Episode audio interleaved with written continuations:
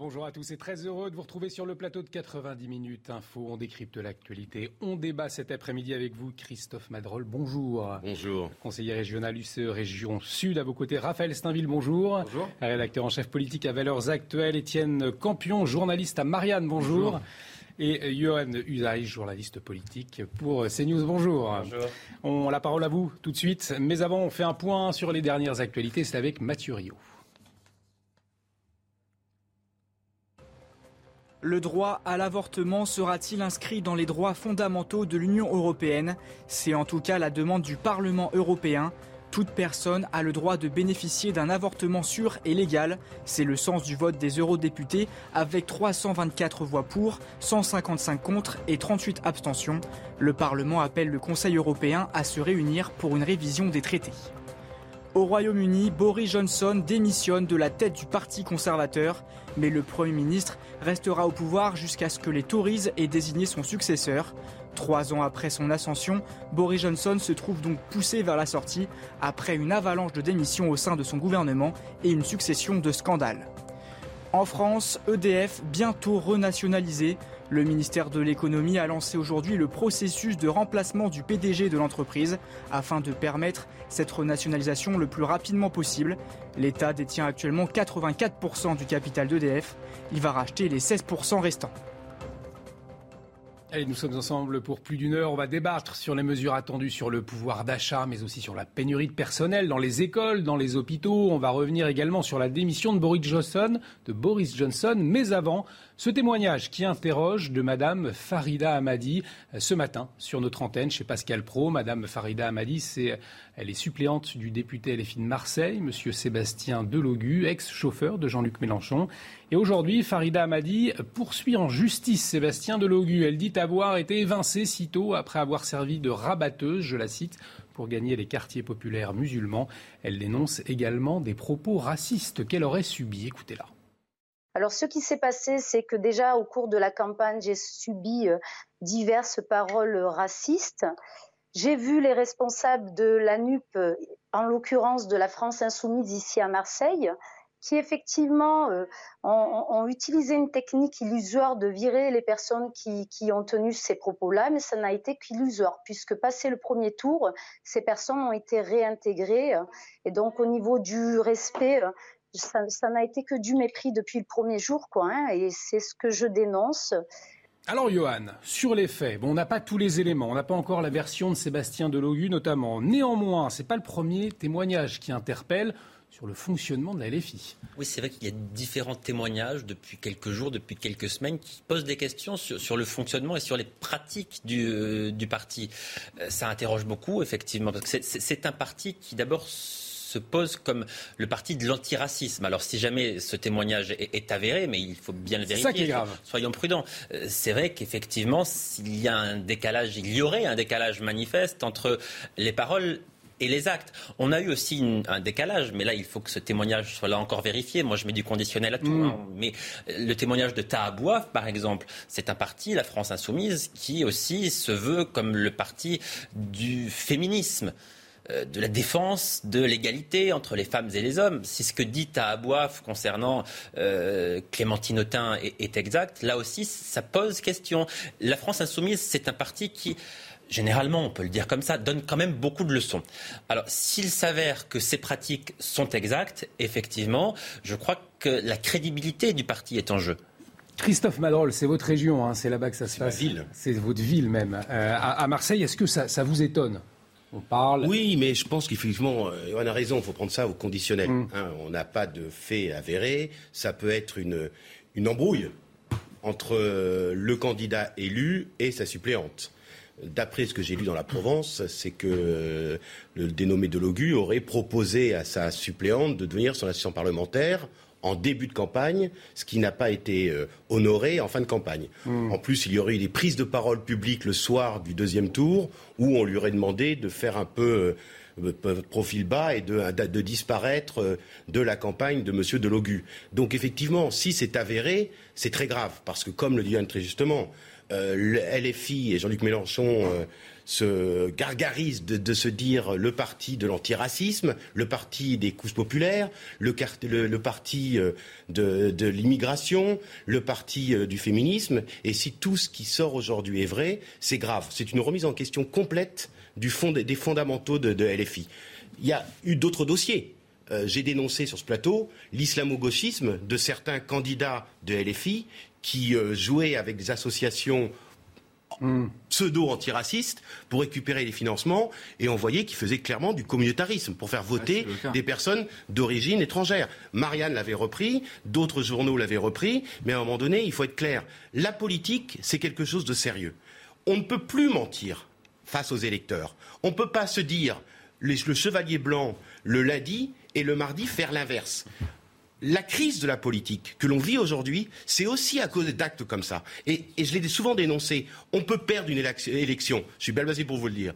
On peut ne pas être présent à une élection. Mais mentir aux électeurs, ça devient insupportable pour tous les électeurs. Parce que ce que fait M. Delogus, si c'est fait, c'est une tâche complète sur toute la mobilisation des, des gens des quartiers nord. Il faut se rappeler que dans les quartiers nord, ça a voté à peine à 30%. Ça veut dire que 70% des électeurs populaires rejettent la politique aussi à cause d'actes comme, celui-ci. Excusez-moi ma colère, mais, mm. mais à un moment donné, j'en ai ras-le-bol qu'on salisse la politique par rapport à ça. Étienne Campion. Alors, je rejoins en partie les propos de monsieur. Je pense qu'on a aussi affaire à une... Christophe. C'est un peu l'époque des vacances, on va pas sûr, mais oui, pour les téléspectateurs. Mais...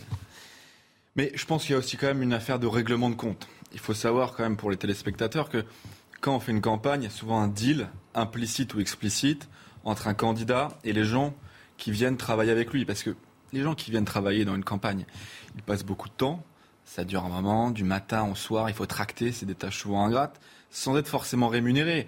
Donc il faut le dire quand même, il y a souvent un deal entre euh, les personnes qui aident un candidat et le mmh. candidat, et c'est souvent de venir travailler en tant qu'assistant à l'Assemblée. Là, en l'occurrence, monsieur, je ne connais pas bien l'histoire, n'a pas respecté sa promesse. Donc, madame vient expliquer effectivement dans les, dans les, médias, dans les médias, en l'occurrence chez vous, que elle a été trahie, etc. Mais sur le fond, c'est toujours difficile de tirer des grandes conclusions, vous voyez, d'un cas précis. Il demeure. C'est la politique de M. Mélenchon au sens macro mhm. qui sait, vous voyez, qui a, qui a, donné lieu au, au stade, à l'échelle micro à, à, cet incident. Et quelle est cette politique? C'est évidemment une politique de clientélisme communautaire à l'endroit des quartiers, ce que la LFI on appelle un peu pudiquement les quartiers. Les quartiers sont trop savoir pourquoi. Bon, c'est ce que c'est, c'est des quartiers populaires avec euh, bon, les banlieues, avec des gens issus de l'immigration, etc. Et donc, euh, ça a donné lieu à un changement de politique de la part de Mélenchon, ce voilà, bon, ces accommodements avec l'islam politique, etc. Et on se retrouve évidemment avec des, gens qu'on prend comme des proxys. Parfois c'est des associations, vous avez raison. Parfois c'est des gens qui incarnent un quartier. Et on fait, on fait des campagnes avec eux. On se dit que ça va nous ramener des voix, etc. Et des fois, ça marche pas. Avec, avec, je rajoute, me permets Allez-y, on, va écouter il ensuite. Il aucune attache dans les quartiers où il s'est présenté. Il faut se rappeler. C'est là où vous voulez en ah, pardon. Alors, justement, je, vous propose d'écouter Farida Amadi à, à propos. donc il n'y a personne. Donc évidemment, elle prend. à propos de Sébastien Delogu, justement. Allez-y. Elle s'est exprimée ce matin, on l'écoute. Vous réagissez ensuite. Je ne le connaissais pas du tout, non. Euh, aucune notoriété, aucun ancrage ici sur le secteur. Il a littéralement été fabriqué. Euh, c'était l'ancien chauffeur de taxi de Mélenchon. Euh, donc niveau formation. Oui, un militant qui faisait le chauffeur. Vous n'avez qu'à aller voir euh, d'autres médias qui ont, qui ont décrit son portrait, puisque depuis le jour où j'ai écrit mon courrier, le but est d'écrire des beaux portraits à son effigie pour écraser mon courrier. Donc c'est simplement un militant qui était chauffeur de Mélenchon depuis plusieurs années, qui n'a aucune formation politique et qui n'a aucun, aucun militantisme connu sur le terrain. Donc on nous l'a imposé comme ça. Euh, sur le secteur, dans une circonscription qui était euh, pratiquement gagnable. Euh, voir Raphaël Steinville, par ajutage d'un inconnu, oui, mais en fait, c'est particulièrement intéressant parce que euh, on a on a évoqué euh, les faux semblants de l'antiracisme euh, de la de la France insoumise, mmh. les faux semblants de, du féminisme de, de, la France insoumise. Et il y a une autre chose qui est très importante et très intéressante dans, dans cette dans cette histoire, c'est les faux semblants d'espèces de, renouvellement démocratique dont Jean-Luc Mélenchon se, se, veut le, le chantre.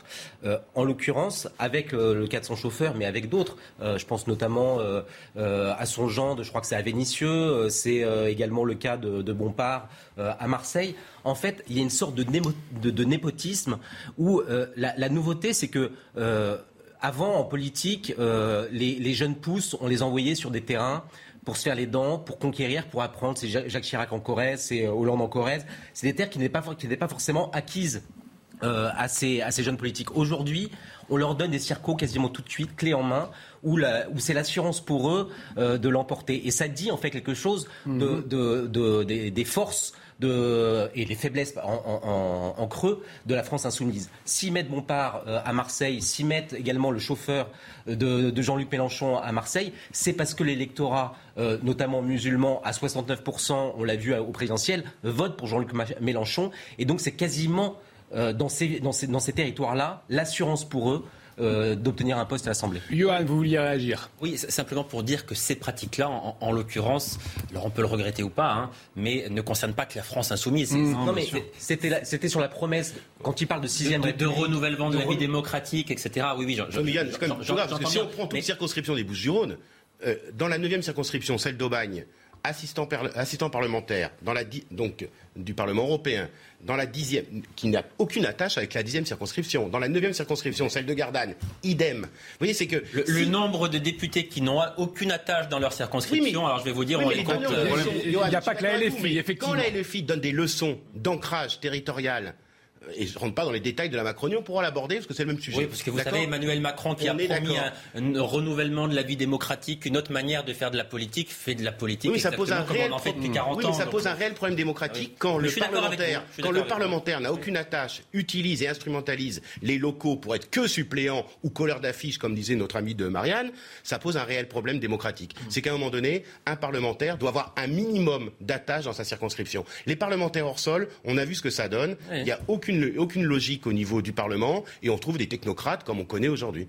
Plus généralement, l'attitude de, euh, la LFI, de la NUPES en général, de l'ANUPS hier à l'Assemblée nationale, on l'a constaté, les Français ont pu l'entendre, c'était quand même le, brouhaha euh, généralisé. Est-ce que c'est annonciateur de, de, sens musclé, Johan? Oui, à l'évidence, mais ça, de toute façon, au soir du second tour, lorsque la France insoumise euh, a fait les comptes, a compté le nombre de députés, ils ont tout de suite donné le ton. 75 75 députés de la France insoumise, voilà.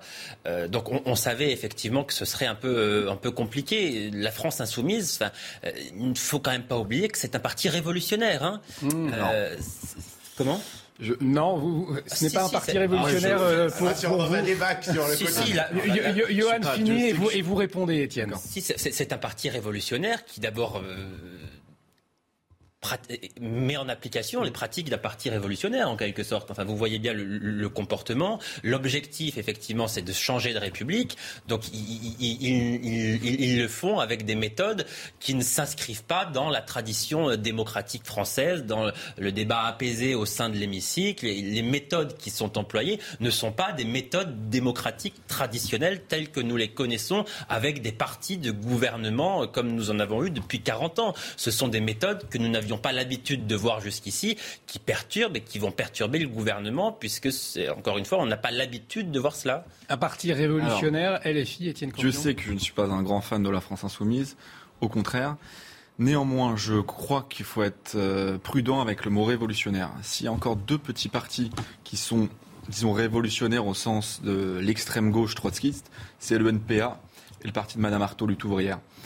Je ne crois pas, même si la France insoumise veut passer à la sixième République, même s'ils ont des options radicales sur beaucoup, sur bien, sur bien des sujets, je ne crois pas qu'on puisse dire que c'est un parti révolutionnaire, puisqu'ils adhèrent au jeu des institutions, ils adhèrent au processus, euh, on va dire, démocratique, aux élections, etc. Bon. Ah, Jean-Luc Mélenchon a été à deux doigts avant-hier de contester d'affirmer qu'il y avait eu une tricherie lors de la dernière élection présidentielle en disant que le vote électronique devait être davantage surveillé parce qu'on ne pouvait pas le vérifier, etc. Donc, on n'était pas loin tout de même de la contestation. Hein. Je, vais, je vais continuer à faire l'avocat du diable quand même. Euh, même si vous n'avez pas tort, euh, je pense entièrement. Mais effectivement, il y a des, propos parfois qui, posent vraiment question. il y a un débat, par exemple, sur la légitimité d'Emmanuel Macron. Il y a des propos, moi, que je trouve problématiques, par exemple ceux de Jean-Luc Mélenchon sur la police tue. Hum. Il y a évidemment qu'il y a un flirt avec euh, une extrême gauche qui pose question sur la République et Marianne, on a été les premiers à le dire. Néanmoins, là, pareil, je vais continuer à me faire l'avocat du diable. Je crois que pour euh, la santé démocratique de cette Assemblée, c'est bien qu'on euh, n'est plus simplement une assemblée de Playmobil euh, élus sous l'étiquette LRM qui votent des lois. Parce qu'on aura du débat. Moi, il y a des députés que j'aime bien dans, dans, cette, dans cet accord de la NUPES. Je pense à Alexis Corbière, je sais qu'il a une, comment dire, il correspond à la tradition parlementaire assez française. François Ruffin, vous voyez. Et, encore il y a des gens qui peuvent amener le débat là-dessus. Il nous reste une, minute avant de clore ce débat. Une minute peut-être que vous euh, euh Je ne crois pas qu'on puisse dire, voilà, qu'on puisse jeter Simplement pour dire, vous dites, je suis l'avocat du diable. Je n'ai pas dit que la France insoumise était, diable. C'est une expression. Entendons-nous bien. Euh, la France insoumise défend, ses convictions. C'est tout à fait honorable. C'est le rôle d'un parti politique. J'essaie simplement d'analyser un comportement qui, encore une fois, n'est pas un comportement démocratique traditionnel tel que nous l'avons connu jusqu'ici. Raphaël, en 20, en, 20 secondes. En 20 secondes. Je pense la seule question qui, qui vous partage, c'est que LFI s'est fait élire sur un mensonge électoral. C'est-à-dire que les propositions de Jean-Luc Mélenchon, avec ses Premier ministre, le projet, n'est pas viable aujourd'hui dans la situation mondiale où elle est aujourd'hui.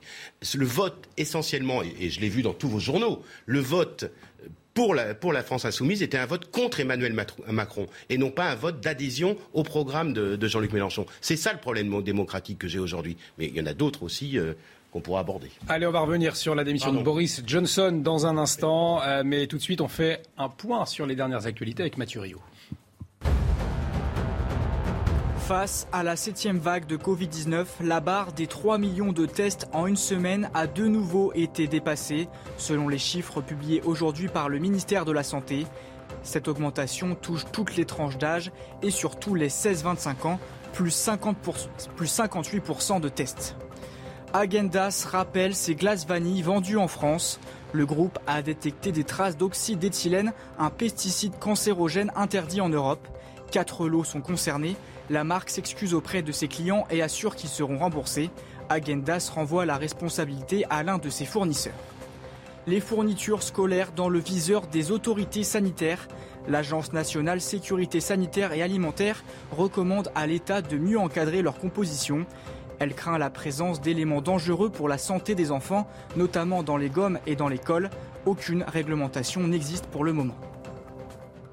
Allez, avant de parler du pouvoir d'achat tout à l'heure, on va parler de Boris Johnson qui jette l'éponge. Vous avez pu le suivre en direct. Son intervention sur CNews, le Premier ministre britannique a annoncé donc sa démission comme chef du Parti conservateur et ça veut dire donc comme Premier ministre. Il va désigner un remplaçant à la tête du parti en attendant des élections internes d'ici le début de l'automne. Près de 50 ministres avaient quitté leur poste au sein de son gouvernement. Il mettait en cause l'honnêteté de Boris Johnson et lui reprochait de nombreux scandales. On écoute la prise de parole de Boris Johnson. Un extrait. Le Parti conservateur du Parlement a décidé qu'il devait y avoir un nouveau chef du parti et donc un nouveau Premier ministre.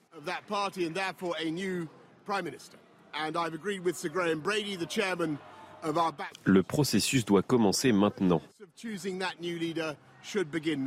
Nous allons annoncer le calendrier la semaine prochaine et il y aura des désignations jusqu'à la nomination du prochain chef du parti.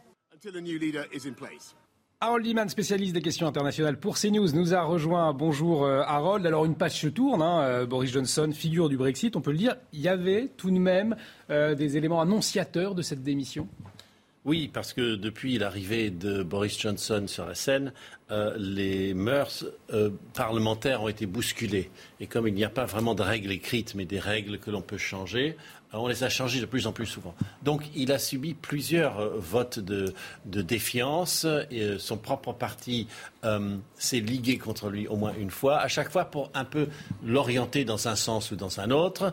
même chose avec la Covid.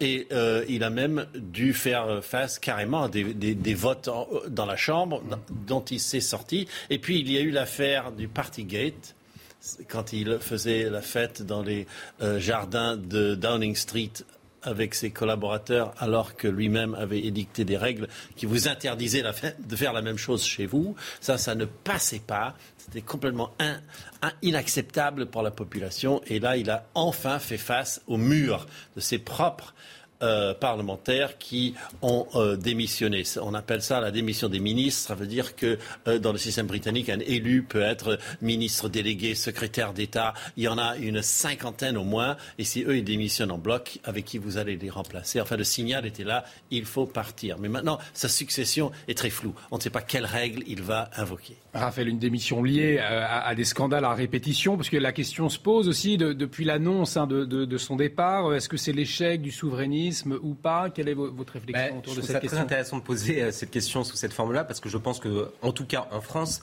c'est comme ça que de manière euh, euh, très prompte, un certain nombre de mes confrères et de commentateurs de, de, la, de la, vie euh, britannique vont s'empresser de, conclure. C'est la mise en échec du, souverainisme, c'est la démonstration que Boris, Boris, Johnson a échoué. C'est alors effectivement la situation économique, financière aujourd'hui dans un contexte de crise mondiale est compliquée, mais la vérité et la, et la seule et unique vérité aujourd'hui en Grande-Bretagne, c'est que Boris Johnson a été emporté et par le Parti Gate et surtout par l'affaire Pincher. Euh, c'était un proche de, Boris Johnson qui euh, faisait partie de son gouvernement, qui euh, a été accusé d'agression sexuelle à, l'encontre de deux hommes. Et Boris Johnson, dans un premier temps, l'a protégé, a menti effrontément en disant qu'il ne savait rien de, ses agissements et de, des, menaces qui pouvaient, que, cet homme comportait.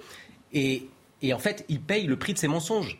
Euh, si ces, ministres ont démissionné, c'est d'abord parce qu'il euh, a protégé un, ami qui était accusé d'agression sexuelle. Et c'est là que ça devient intéressant, mmh. et c'est là qu'on comprend aussi le silence en France, parce que ça renvoie aussi au comportement de certains dans, dans, notre propre gouvernement. Et c'est pour ça que je m'attends en tout cas, de manière euh, presque évidente, à un grand silence sur cette question-là. Une trente avant la pub, peut-être un dernier tour de table. Justement, c'est intéressant. Cette démission, euh, elle révèle aussi un, fonctionnement différent d'une autre en France. Non, mais totalement. Moi, c'est ça qui me marque. C'est que là, l'affaire des, fêtes, certes, c'est pas très respectable, c'est pas exemplaire, mais c'est ça aurait fait un entrefilet dans le carnet enchaîné chez nous.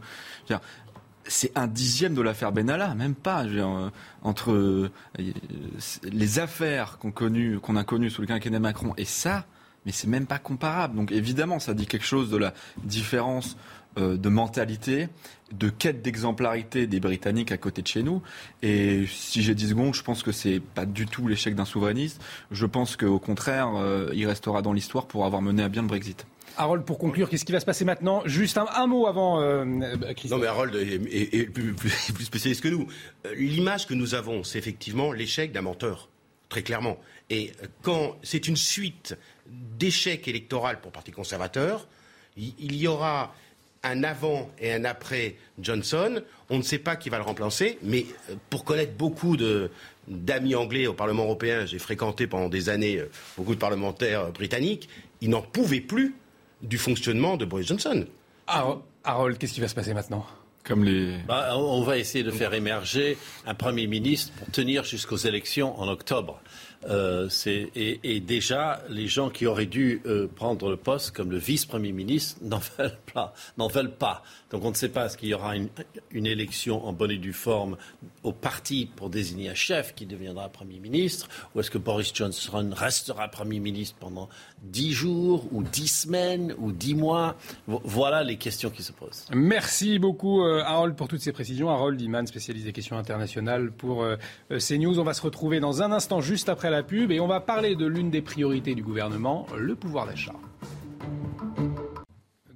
Sur le plateau de 90 minutes info avec Christophe Madrol, Raphaël Steinville, Étienne Campion, Johan euh, Usaï. On va débattre euh, dans un instant, mais avant, on fait un point sur les actualités à 7 heures. Le pouvoir d'achat, tout d'abord, on va en parler. Priorité affichée du gouvernement face à l'inflation. Une série de mesures va être présentée aujourd'hui, comme la revalorisation de 4% des pensions de retraite et des prestations sociales, un bouclier tarifaire sur l'énergie ou encore la suppression de la redevance télé.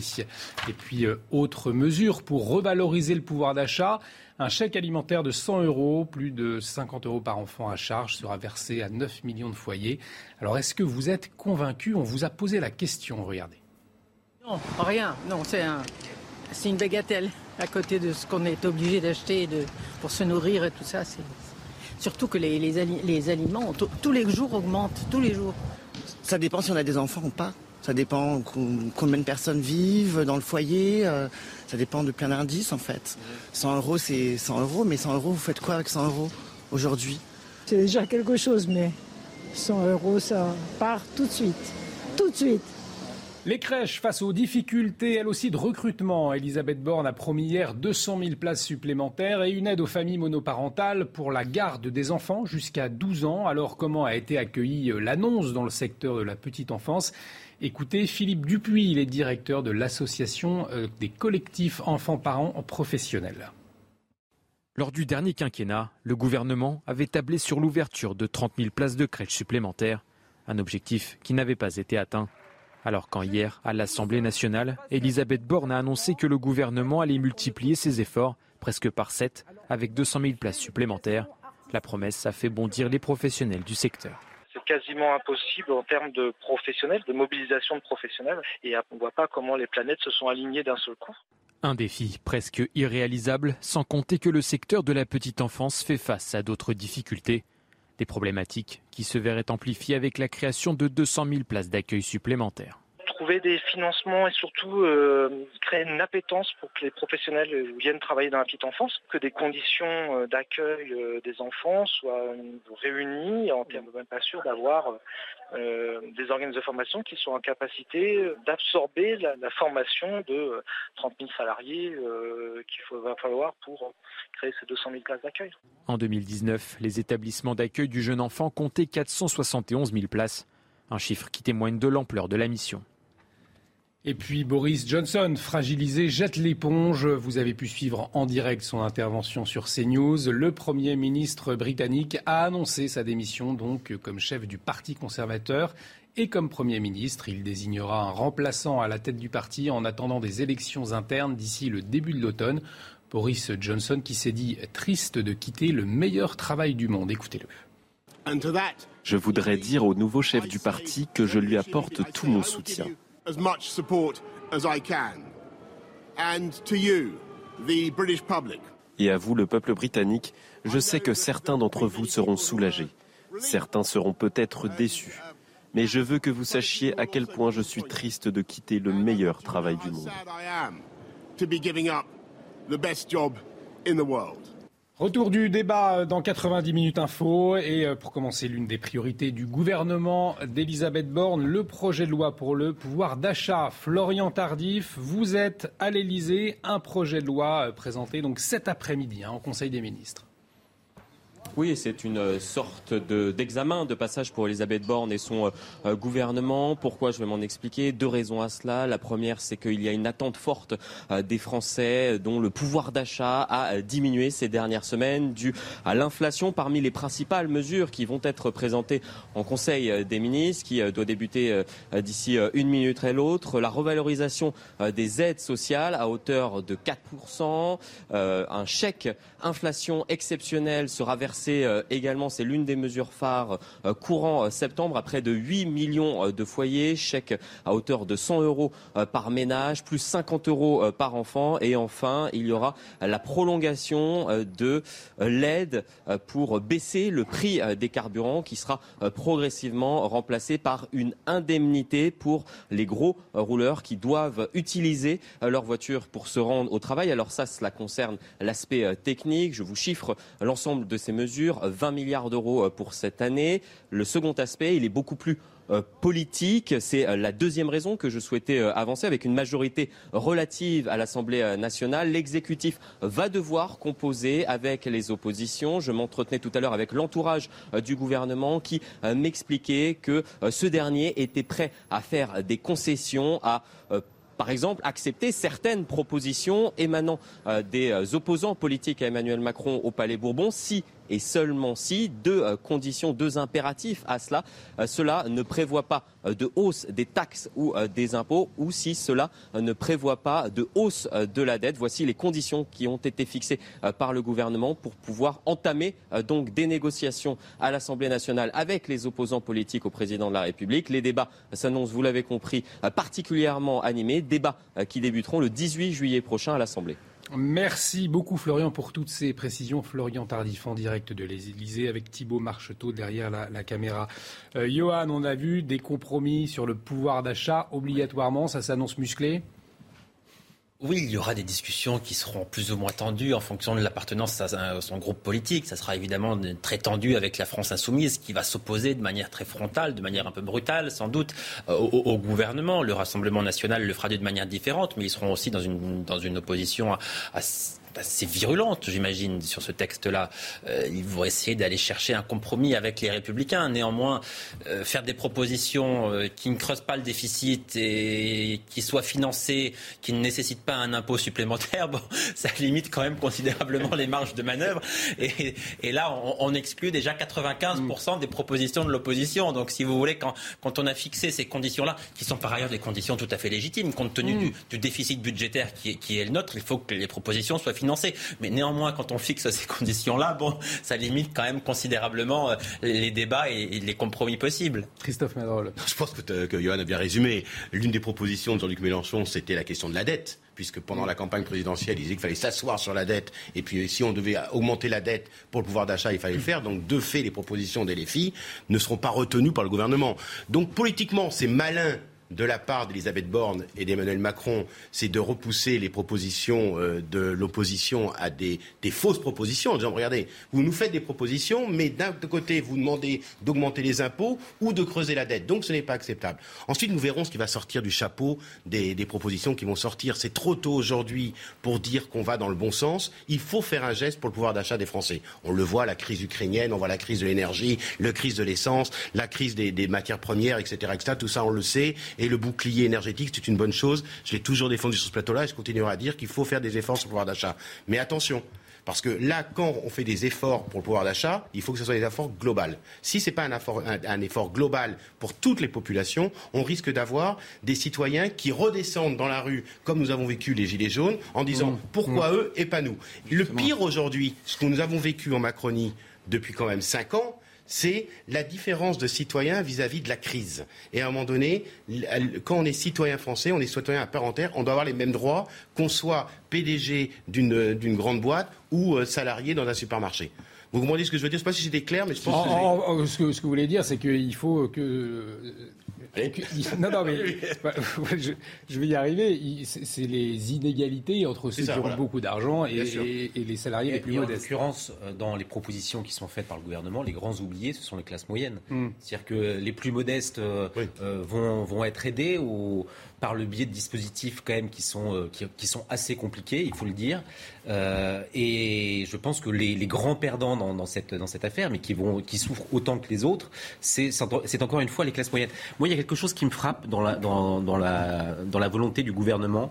Euh, il y a quelques jours, je ne sais pas si vous vous souvenez, c'est Bruno Le Maire qui rappelait, qui dénonçait, qui, qui jetait finalement en pâture un grand nom, un, certain nombre de grands noms industriels, Total et d'autres en pâture à l'opinion publique en disant que c'était des profiteurs de guerre, mais le, premier profiteur de guerre, c'est l'État. Euh, rappelez-vous, Bercy a, enregistré 50 milliards de, recettes fiscales supplémentaires depuis le, depuis le début de la crise.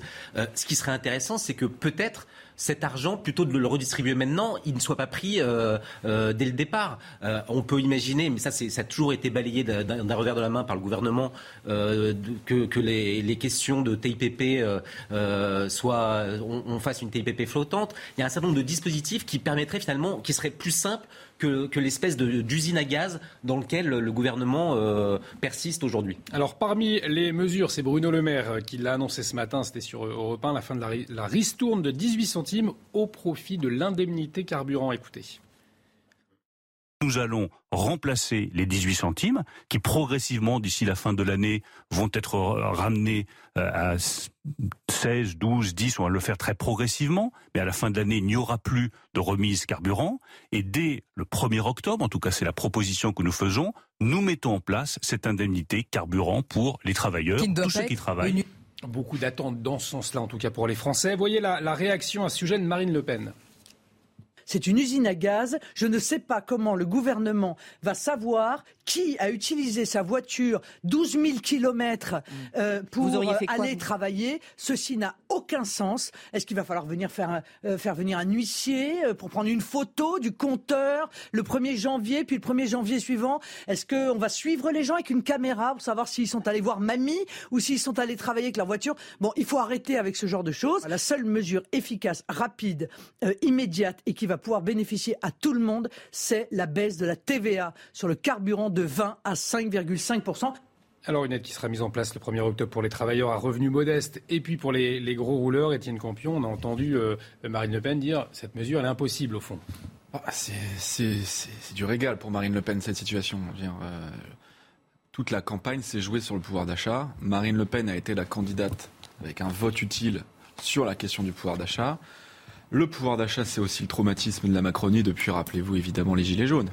C'est-à-dire que Emmanuel Macron est identifié, quoi qu'il fera, comme un président libéral, comme le président des riches, à tort ou à raison, comme le président qui ne comprend pas les attentes des Français. Donc, raisonner comme le fait M. Le Maire avec euh, regardez, on va faire une ristourne de 18 centimes, etc., c'est illisible pour les Français. Mm. Donc, en fait, quoi qu'il fasse, qu'il change de 18, de 16 centimes, qu'est-ce que ça représente pour les gens? Ils ne sont pas capables de. Personne, même, qui est capable de se rendre compte ce que ça a changé en termes de pouvoir d'achat pour nous? Personne. Donc en fait, Marine Le Pen est dans une situation où euh, elle, annonce sur sa mesure phare, qui est la baisse de la TVA sur la question du prix de l'essence, qui est la mesure l'enjeu symbolique en fait, de, la question de l'inflation, le prix de l'essence. Emmanuel Macron est obligé de répondre à la question du pouvoir d'achat. C'est ce pourquoi Marine Le Pen est montée. Mais en même temps, sur cette thématique, il est perdant. Parce qu'il est obligé de reprendre des, des, mesures euh, coup de poing que sont celles de son opposition. Donc je pense que le, gouvernement, la majorité vont sortir très affaiblis cette séquence. Si me Olivier, ok, mais le problème, c'est aussi l'incarnation des politiques menées par Emmanuel Macron. Ce qui me choque dans ce gouvernement, on parlait tout à l'heure des, députés hors sol. Euh, les ministres, aujourd'hui, très peu, on va dire euh, très peu, à part peut-être Gérald Manin ou le ministre de la Justice, ont eu une histoire de terrain et, sont en, synergie avec le terrain voyez ce que je veux dire C'est qu'on avait un Joël Giraud, on pense qu'on veut de Joël Giraud, mais on sait qui il était, on savait qu'est-ce qu'il incarnait, etc.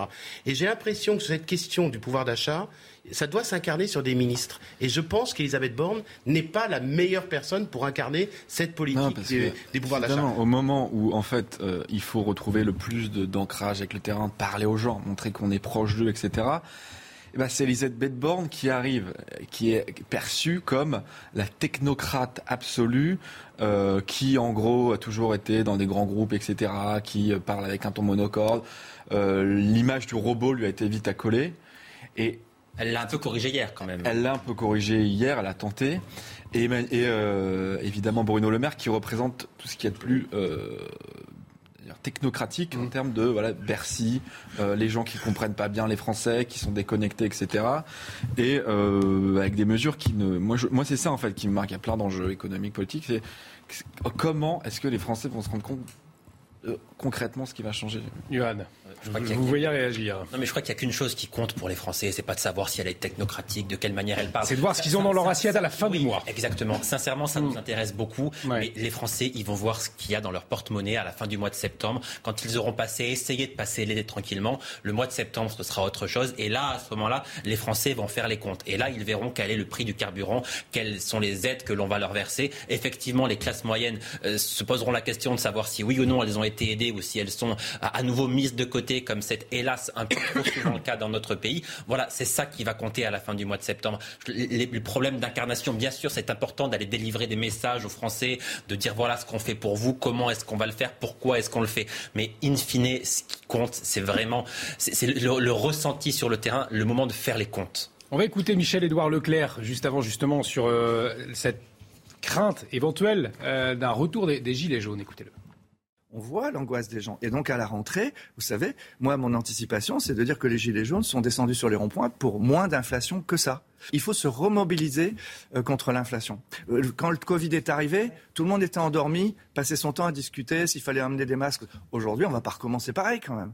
Donc l'inflation, c'est un fléau, c'est un, un impôt qui va toucher tous les Français. Debout contre l'inflation.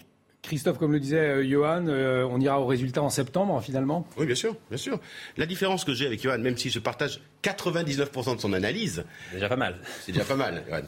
La question de l'incarnation, euh, du vouloir faire ensemble, de construire, c'est un peu mon sujet, souvent l'envie de construire, de porter les valeurs communes. On sait très bien que personne ne pourra transformer la société avec un coup de baguette magique. Par contre, si effectivement on nous donne l'envie de politique, on nous donne l'envie d'y croire, on nous donne un, projet de société, euh, on est prêt à, se serrer la ceinture. Euh, pardon, mais qui, a réussi à faire ça depuis 40 ans? Mais je suis d'accord, Yohann. Personne, on est Je suis d'accord. Ah, en, 2017, j'y ai cru en Emmanuel Macron. J'y crois beaucoup moins aujourd'hui, Johan.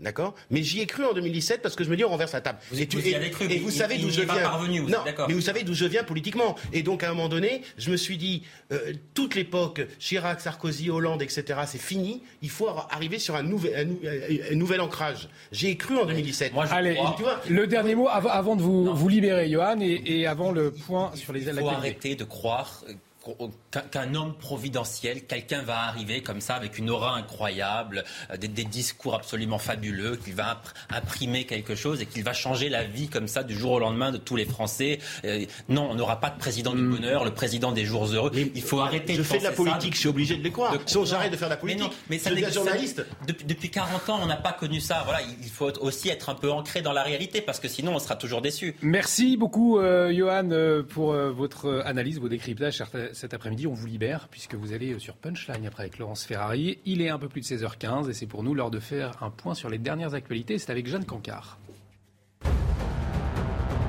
En Ukraine, au moins un civil a été tué aujourd'hui lors d'un bombardement sur Kramatorsk. Plusieurs autres ont été blessés. Kramatorsk est le centre administratif de la région de Donetsk.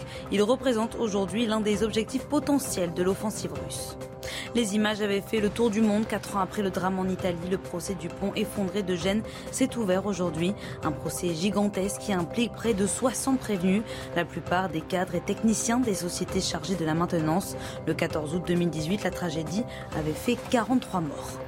Et en France, entre 30 000 et 35 000 ponts sont considérés comme dangereux d'après un rapport du Sénat sur un total de 250 000 ouvrages à travers tout le territoire. Mais certains doivent être condamnés désormais faute de financement pour les consolider. Allez, cette inquiétude à présent dans l'éducation nationale pour la rentrée alors que euh, ce n'est pas encore le début des vacances. On l'a appris ce matin, 4000 postes qui ne sont pas pourvus au concours en 2022 et la colère monte dans le corps enseignant. Exemple à Rennes, hier tous les syndicats de l'éducation étaient réunis devant le rectorat où s'organisait un job dating pour recruter des contractuels justement pour pallier euh, à ce manque d'enseignants pour la rentrée. Et c'est un reportage signé Mickaël Chailloux. Quelques heures avant les vacances scolaires, ces enseignants sont déjà mobilisés pour la rentrée. Fait rare, tous les syndicats de l'éducation ont répondu à l'appel pour tirer la sonnette d'alarme avant le 1er septembre. Il manque en France, selon les syndicats, 80 000 enseignants. On va manquer d'AESH, on va manquer de profs de maths, on va manquer de profs de techno, on va et on risque même aussi de manquer, dans certains cas, d'enseignants du premier degré, puisqu'on va avoir un manque de, personnel remplaçant. Je n'ai jamais vu une rentrée aussi mal ficelée. Sur la rue, manifestation. À l'intérieur, pour pallier le manque de professeurs, le rectorat organise un job dating pour recruter des contractuels. Ils sont en train de recruter euh, des gens qui, euh, sans condition de concours, sans formation, euh, seront professeurs dans les, dans les établissements l'année l'année prochaine. Selon les chiffres du SNES, 25% des postes proposés au concours du second degré ne sont pas pourvus. C'est même 70% pour le CAPES d'allemand. En effet, plus personne ne veut passer le concours. Un jeune qui débute dans le métier aujourd'hui, il a 1,1 le SMIC avec un master 2, quand c'était 2,2 fois le SMIC en 1982. De nouvelles mobilisations sont déjà programmées pour la deuxième quinzaine d'août. Raphaël, on entendait euh, à l'instant un enseignant dire J'ai jamais vu une rentrée aussi mal ficelée. On apprend ce matin que 4000 postes non pour vous au concours en 2022. Il y a des job dating qui s'organisent. Bref, c'est la panique. Euh, un manque d'anticipation évident de la part de l'exécutif sur ce dossier. Alors, il faut se souvenir qu'il n'y a pas très longtemps, c'était, je crois, il y a dix jours, euh, Papendiaï, dans sa première prise de parole officielle, je crois que c'était dans le Parisien, assurait qu'il n'y aurait pas de problème à la rentrée, qu'il y aurait un professeur. Un prof chaque, dans chaque classe. Voilà. Euh, on voit que la réalité est tout autre, que la profession est, est sinistrée, euh, profondément euh, fragilisée, et que les solutions pour, euh, pour pallier cette absence de, de, de professeurs ne sont pas satisfaisantes ni pour les élèves, ni pour les professeurs déjà en place. C'est vrai que euh, on a euh, hier, c'était un peu la question du jour sur les plateaux, on parlait de bac au rabais, mais en fait aujourd'hui, mm. on est en train de nous vendre des profs au rabais euh, qui n'ont pas de formation, qui n'ont pas la vocation. en fait, c'est d'abord un métier exigeant, c'est un métier qui qui suppose vraiment d'avoir envie. C'est d'autant plus vrai aujourd'hui que la crise de l'école fait que si vous n'avez pas la vocation et des certitudes de, de, vouloir faire ce métier, au bout de six mois, vous démissionnez. Donc c'est encore plus l'institution que de vouloir faire appel à des, à des vacataires, M. Moi, il y, a, une autre chose que je trouve assez intéressante dans, cet ensemble, c'est que il me semble que l'éducation nationale, grosso modo, ça va être euh, un million de, personnes euh, qui dépendent de, de ce ministère. Et euh, il y a 800 000 euh, professeurs pour 200 000 mmh. administratifs.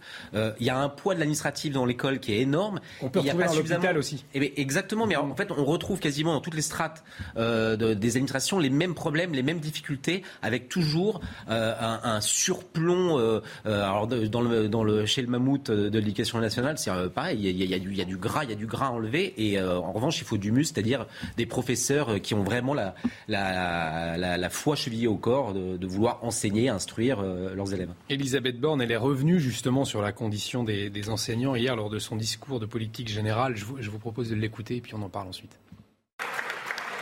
Les enseignants sont le cœur battant de la République et grâce à leur mobilisation durant la crise sanitaire, ils ont permis à notre école de rester ouverte. Nous devons mieux les associer à la transformation de l'école. Nous revaloriserons leur salaire et construirons avec eux les évolutions de leur profession. Étienne Campion, c'est voilà, c'est effectivement euh, c'est des promesses qu'on entend depuis un, moment, euh, cette revalorisation des salaires notamment. Là, sur le moment justement, il y a la question de ce, langage un peu technocratique qu'on retrouve là chez, chez Madame Borne. Nous les associerons à la démarche. Voyez Bon, la question des salaires, déjà, ça fait peut-être 20 ans que le gel du point d'indice est là. Effectivement, il a été annoncé, je crois, il y a deux, trois semaines, que on allait rehausser les salaires. Bon, mais c'est qu'une goutte d'eau dans le problème qui, de, l'éducation générale, de l'éducation nationale en général. J'ai bien réfléchi, j'ai l'impression que c'est peut-être le milieu le plus sinistré à la limite dans, l'économie en général. Vous voyez, plus chômage en train au même niveau. Hmm. il y a une crise pédagogique. Il y a une crise parce qu'on dit qu'effectivement, et c'est vrai, le bac est dévalorisé. Il y a une crise de salaire. Euh, les, le recrutement des professeurs, quand on regarde le CAPES, il y a certains CAPES, il y a plus euh, de postes que de candidats. Donc ça, c'est stupéfiant. Il y a un problème structurel aussi qui est la baisse euh, du niveau des élèves. Demandez à chaque professeur, il vous dira la même chose. il y a beaucoup de témoignages dans ce sens, bien évidemment. Que ce soit à l'écrit ou à l'oral, vous découvrirez que le niveau a chuté depuis 15, 20, 30 ans, je parle même pas d'il y a 50 ans ou 100 ans, vous voyez. En mathématiques, on est la risée du monde. Quand vous regardez les classements, on est derrière des petits pays comme le Chili, je crois. Voilà. Pays, la Chine. non, le Chili, Chili. Ah, non, non, la Chine, c'est un autre pays. D'ailleurs, les, Asiatiques sont excellents en mathématiques. Donc euh, voilà, et j'en passe, et des meilleurs. Euh, en attendant, on a nommé Papendia qui bon, euh, n'est pas connu pour avoir une expertise totale sur la question. Vous, y croyez justement, Christophe, en Papendiaï pour euh, essayer de, de, bah, pallier à cette crise des enseignants et du niveau? C'est pas d'y croire ou pas. Hmm. Euh, ça me met en colère. Quand je vois la situation de l'éducation nationale, vous savez, moi j'ai une formation d'éducateur spécialisé. j'ai été éducateur en internat pour les enfants difficiles pendant 20 ans de ma vie. Quand je vois les conditions de travail de mes collègues éducateurs, je défie quiconque d'aller bosser aujourd'hui avec des enfants difficiles, hmm. avec une formation pédagogique pour encadrer des enfants. Alors imaginez le nombre de copains et copines qui sont enseignants aujourd'hui, qui se trouvent en face à face pédagogique avec des collègues qui n'ont pas eu la formation qu'eux ont eue. Et ils se retrouvent dans des, dans des situations dramatiques où ils sont débordés par l'éducation nationale. Et en plus, ces contractuels n'ont pas les points d'indice, n'ont pas l'augmentation de salaire. Et en plus, on les met un peu n'importe où. Et tout ça, Se rajoute, Olivier, le fait que même les profs qui ont le CAPES, j'ai l'exemple à Marseille, d'une mère de famille avec deux enfants qui, qui est enseignant en espagnol, on l'a nommé où? À Créteil pour la rentrée scolaire. Effectivement, il y a, un, problème. il y a la question de formation, la question des salaires, mais aussi comment l'éducation nationale et les recteurs considèrent leurs équipes. Allez, on, va parler d'un autre secteur en crise. On en parle régulièrement, c'est celui de l'hôpital. Pour faire face à la pénurie de moyens de personnel, certains demandent un tri des patients, notamment aux urgences. Alors, est-ce une, bonne idée? Est-ce qu'il faut aller dans ce sens-là? En tout cas, la proposition, elle, provoque le débat dans la profession. On va en parler dans un instant, mais tout de suite, c'est la pub. Et de retour sur le plateau de 90 minutes info avec Christophe Madrol, Raphaël Steinville, Étienne Campion. On va parler de euh, l'hôpital dans un instant, les solutions pour faire face à la crise des urgences. Mais tout de suite, on fait un point sur les dernières actualités avec Jeanne Cancard. L'avortement va-t-il bientôt être inscrit dans les droits fondamentaux de l'Union européenne? C'est ce que demandent aujourd'hui les eurodéputés réunis en session plénière à Strasbourg. Une décision qui nécessite cependant l'unanimité des pays membres alors que ce sujet divise les 27. Le Parlement demande donc au Conseil de remettre en cause cette règle de l'unanimité. Dans la foulée de la démission de Boris Johnson, Kiev le remercie pour son soutien dans les moments les plus difficiles de l'invasion russe. Boris Johnson qui était l'un des dirigeants en pointe du soutien occidental à l'Ukraine. Néanmoins, son départ ne devrait pas remettre en question l'appui de Londres au pays attaqué. En France, l'indemnité carburant travailleur sera mise en place dès le 1er octobre. Elle remplacera aussi la ristourne de 18 centimes qui va disparaître progressivement d'ici la fin de l'année. C'est Bruno Le Maire, le ministre de l'économie, qui l'a annoncé aujourd'hui. Cette nouvelle indemnité servira pour les travailleurs à revenus modestes et les gros rouleurs. Les écoles face au manque de personnel. On en parlait à l'instant. On le sait, le secteur hospitalier est confronté au même problème. Alors pour pallier au manque de soignants dans les urgences plus précisément, certains souhaitent trier les patients. Les explications tout de suite. Avant de formuler sa proposition, le docteur Florence Busquer a tiré un constat. Ce qui est clair, c'est qu'il y a trop de personnes qui arrivent aux urgences qui n'ont rien à faire aux urgences. Là, les urgences, c'est pour accueillir ce qui est vraiment ce qui est vital. Elle l'assume face à un été qui s'annonce difficile et des moyens manquants pour l'hôpital. Il faut faire un premier tri, mettre en place un ticket pour les urgences. Comprenez, un premier filtrage via un accueil téléphonique pour rediriger les personnes souffrantes vers le bon service. Moi, je l'avais découvert donc sur, sur le Danemark. Ça marche très très bien. C'est-à-dire qu'ils réorientent vers la médecine de ville ce qui a lieu d'être en médecine de ville. Ils euh, envoient vers les urgences ce qui a vraiment besoin d'être en urgence. Les, les patients sont soignés. Ils sont mieux soignés comme ça. Une mesure indispensable, selon elle, face à l'engorgement des urgences. Un engorgement qui risque de créer des situations délicates. Imaginez que vous, un jour, vous ayez un infarctus et qu'on ne puisse pas vous soigner dans les temps parce que euh, ben, parce que il faut finir de gérer les non urgents qui sont dans les urgences. Il y a quelques jours, le gouvernement a retenu les propositions de la mission flash concernant cette période estivale délicate. Une des premières mesures concernées, la régularisation de l'accès aux urgences. Alors cette, euh, idée de, filtrage, de tickets, de premier filtrage par téléphone des patients qui veulent aller aux urgences euh, divise. Certains euh, médecins hein, disent, bah voilà, les patients, il faut qu'on les voit physiquement, ça fait aussi partie de, de notre métier. votre avis pour commencer, tour de table, Christophe Madrol moi, je n'ai pas d'avis fermé par rapport à ça. J'y connais sincèrement pas grand-chose. J'écoute les médecins, j'écoute et je regarde et je lis ce qui se passe à l'étranger. J'ai vu également les, les boîtes médicales dans, dans, le monde rural. Vous savez, c'est euh, ce télé... Euh, les consultations. Les consultations. Je me dis qu'effectivement, s'il y a un filtrage téléphonique aux urgences, avec une première prise en charge avec quelqu'un au téléphone, il faut aussi que toute la filière soit ouverte. C'est-à-dire que si on envoie un patient chez un médecin de ville, il faut que les médecins de ville soient aussi en mesure d'accueillir le patient.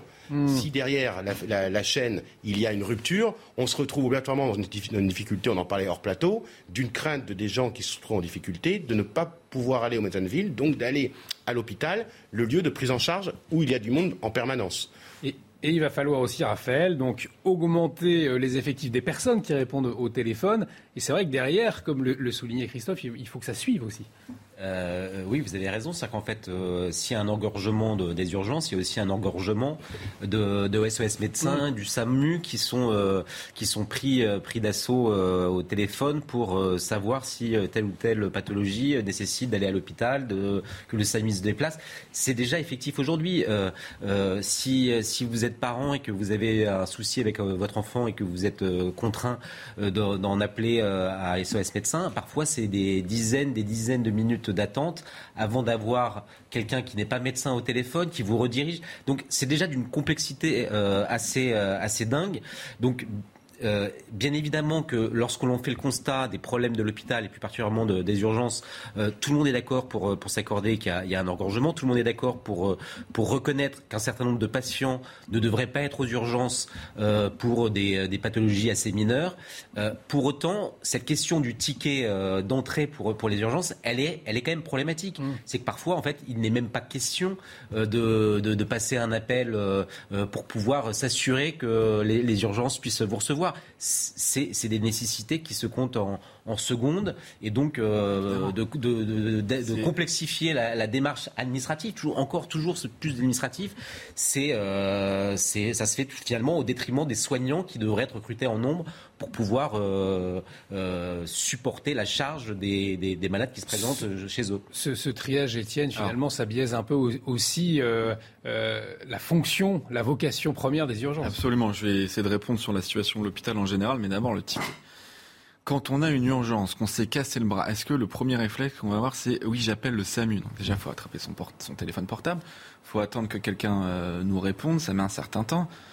La première chose, euh, le premier réflexe qu'on a, c'est d'aller, euh, si on est accompagné, en plus, déjà, c'est pas dit qu'on soit accompagné, aux urgences. Et le on appelle les pompiers. voilà. Le, où on appelle les pompiers, effectivement. Et le tri, au-delà de cette question précise du ticket, le tri en général, c'est la mort du service public. Je donnerai mes soins à l'indigent et à quiconque me les demandera. Ça, c'est dans le serment d'Hippocrate. Hmm. À quiconque me les demandera. Donc, je comprends ce que disait la, femme, la, dame dans le, dans le magnéto juste avant, mais l'hôpital n'est pas une entreprise. Certes, il y a des abus, certes, il y a des gens qui viennent aux urgences pour des petits bobos, ils demeurent. Le, rôle, la mission du service public, c'est d'accueillir ces gens. Et pourquoi est-ce que maintenant on se retrouve à devoir trier? Parce que on prend le problème à l'envers. On dit oui, effectivement, il y a des gens qui font des abus. Mais si on devient, on doit trier, c'est parce que les services d'urgence sont pressurisés, l'hôpital est pressurisé, qu'il y a un manque de postes, et ça c'est lié à quoi?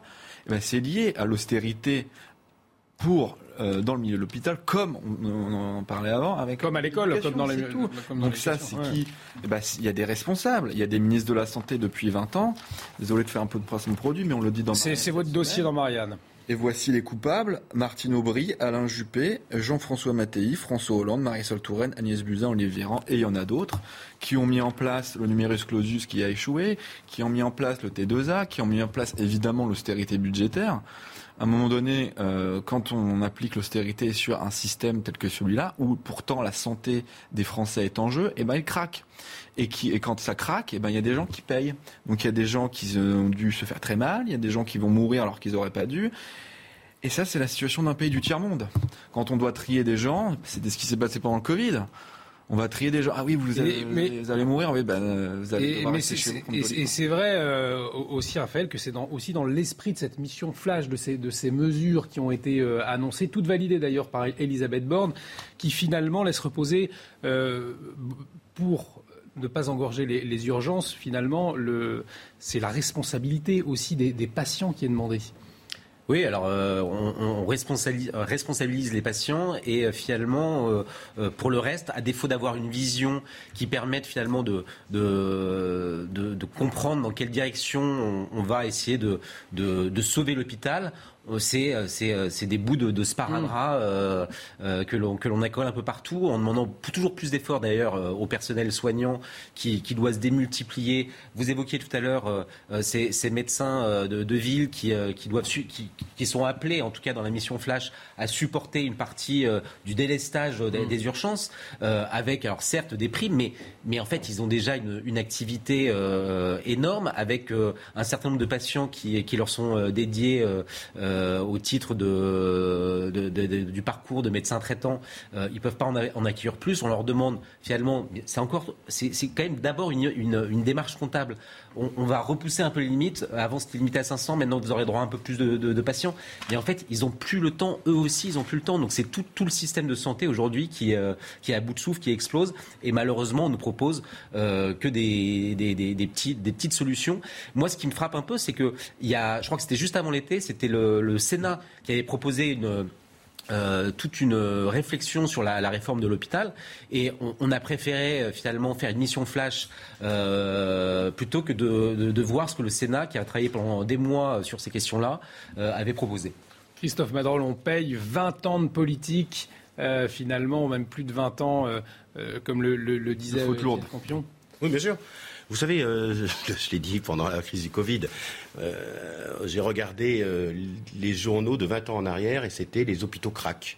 Et on en est toujours à la même situation. Et puis tous les ans, on en on, J'avais une question pour, pour l'ami Campion. Et dans, dans les autres pays aujourd'hui, comment est géré le système de santé Parce qu'on nous parle toujours. Moi, j'ai toujours l'impression qu'en France, on est bien soigné, il y a des vraies compétences dans nos hôpitaux. Euh, sincèrement, euh, moi, j'ai quatre enfants, dont une petite que j'emmène quand il y a un problème aux urgences pédiatriques à la Timone à Marseille. Euh, même si j'attends une heure, généralement, elle est prise en charge. Vous voyez ce que je veux dire. Bien sûr, mais évidemment qu'on a les compétences en France, et c'est ça le paradoxe, c'est qu'on a d'excellents chirurgiens, c'est qu'on a d'excellents, d'excellentes infirmières, on a d'excellents médecins, mais l'austérité à un moment donné fait qu'il manque des postes. Quand il manque des postes, on peut pas les inventer. Il y en a pas, il y en a pas. Donc euh, bon, bah, vous avez peut-être de la chance euh, de tomber sur des urgences où vous avez été pris en charge. Il y en a d'autres qui ont dû attendre 3-4 heures. Il y a une affaire avec un enfant qui s'est fait euh, broyer le pied là. Il y a il y a un mois, c'est sordide, il n'a même pas pu être pris en charge. Enfin, je veux dire. En tout cas, on, aura l'occasion d'en débattre largement de, cette situation à l'hôpital, de cette crise aux urgences. Merci à tous les trois. Merci Christophe Madrol. Merci Raphaël Steinville. Merci. Merci euh, Étienne Campion. L'actualité continue bien évidemment sur CNews. Dans un instant, vous retrouvez Laurence Ferrari avec Punchline. À très bientôt sur CNews une information CNews dans l'affaire sur l'assassinat de Sophie Le Tan. Jean-Marc Reiser fait appel. L'homme de 61 ans avait été condamné lundi à la réclusion criminelle à perpétuité assortie de 22 ans de sûreté pour l'assassinat de la jeune femme, dont une partie du corps avait été retrouvée dans une forêt des Vosges plus d'un an après sa disparition. À l'Assemblée nationale, la motion de censure de gauche contre le gouvernement sera débattue et soumise au vote lundi prochain à partir de 16h. Son adoption n'est cependant que très peu probable étant donné que ni le RN ni les républicains ne la soutiennent. Depuis 1958, plus d'une centaine de motions de censure ont été déposées, mais une seule a été adoptée en 1962 et qui avait fait donc chuter le gouvernement de Georges Pompidou. Face à la septième vague, les hospitalisations liées au Covid vont encore monter dans les prochains jours selon les estimations de Pasteur. Les projections tablent sur quelques 1700 admissions quotidiennes à l'hôpital d'ici le 18 juillet contre 1000 actuellement. Hier soir, plus de 154 000 nouveaux cas ont été comptabilisés, soit près du double par rapport